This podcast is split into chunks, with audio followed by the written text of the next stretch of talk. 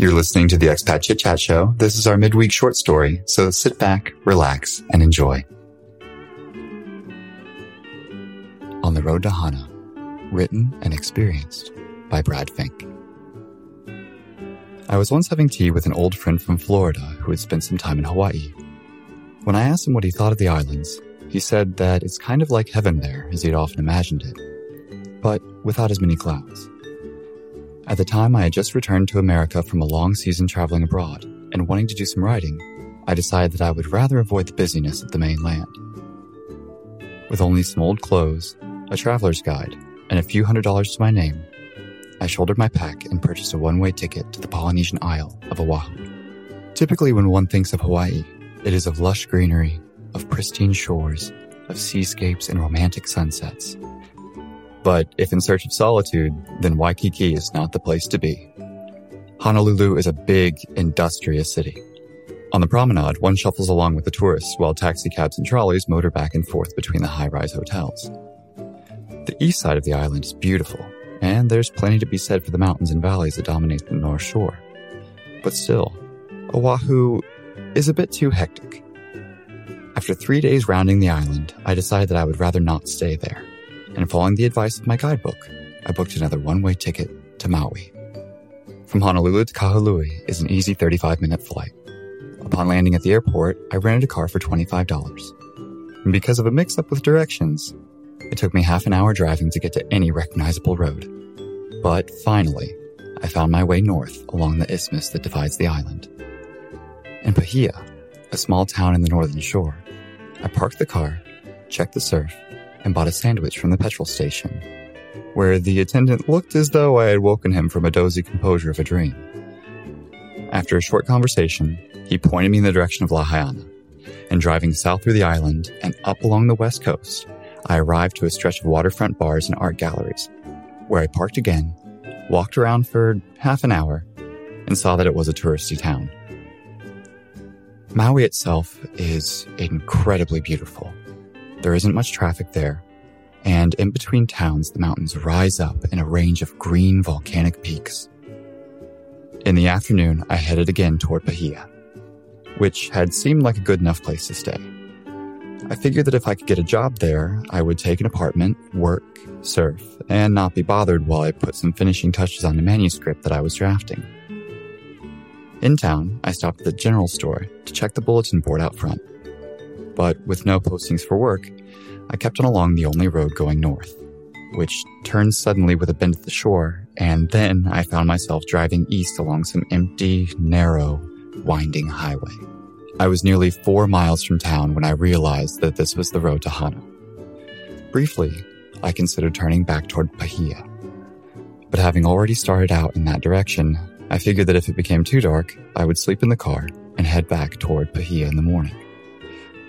Because the north shore of Maui rises to a steep and flourishing rainforest, the road to Hana is slow and meandering.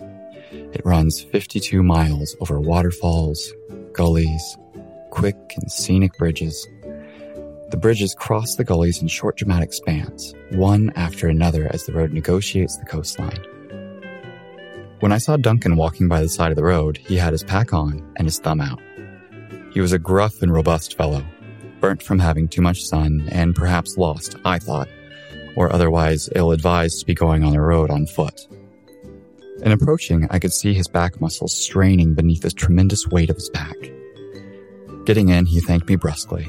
He was English by his accent, and by his eyes, I supposed, no more than 30 years old.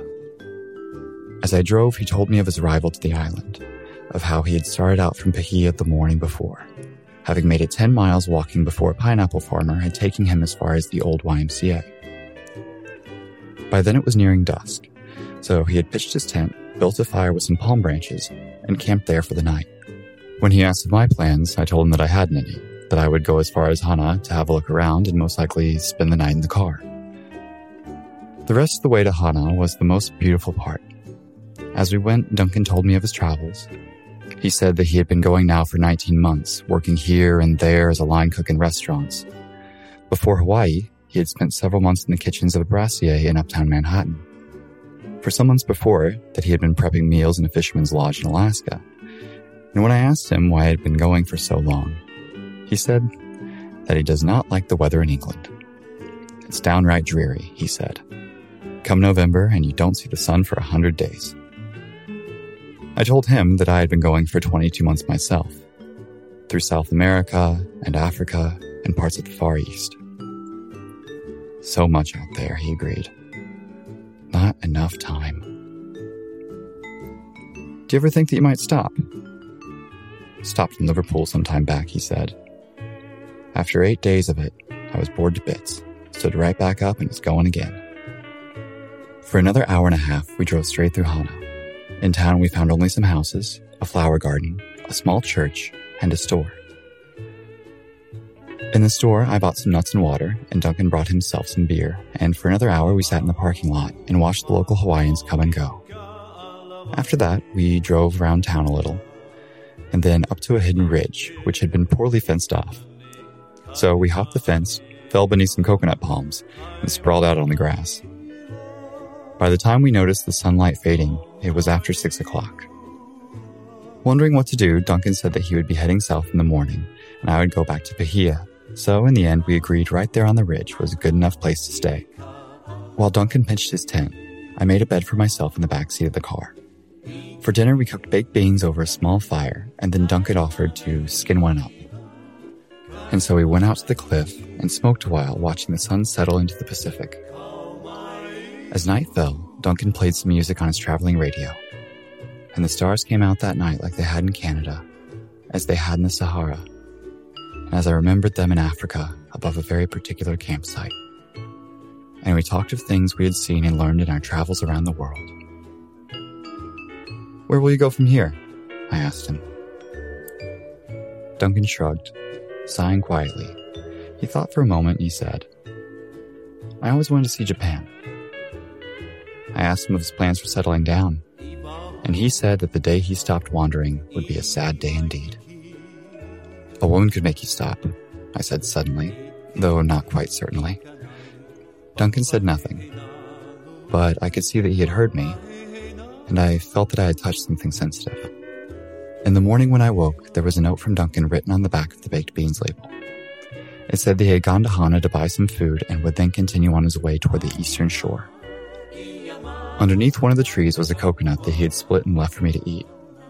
Walking sleepily down to the cliff, I drank the milky water and peeled away the shell. As I chewed the nut, I felt the sun come on from behind the mountains. For a while, I stood looking down at the ocean. It was a sunny morning with a delicate breeze, and a view that was as beautiful as any that I had seen. Standing there on the ridge, feeling suddenly lonesome, I thought sentimentally of home. There were people in Florida that would have been happy to see me. There was a girl there as well whom I often remembered. Thinking of her, I closed my eyes and fell easily back to sleep. Upon waking again, I made some notes in my journal. I loaded the car and headed slowly west, driving back along the road to Hana, thinking of Duncan. I hoped that he was fine, for him not to be lonesome, and that someday he would find his way home.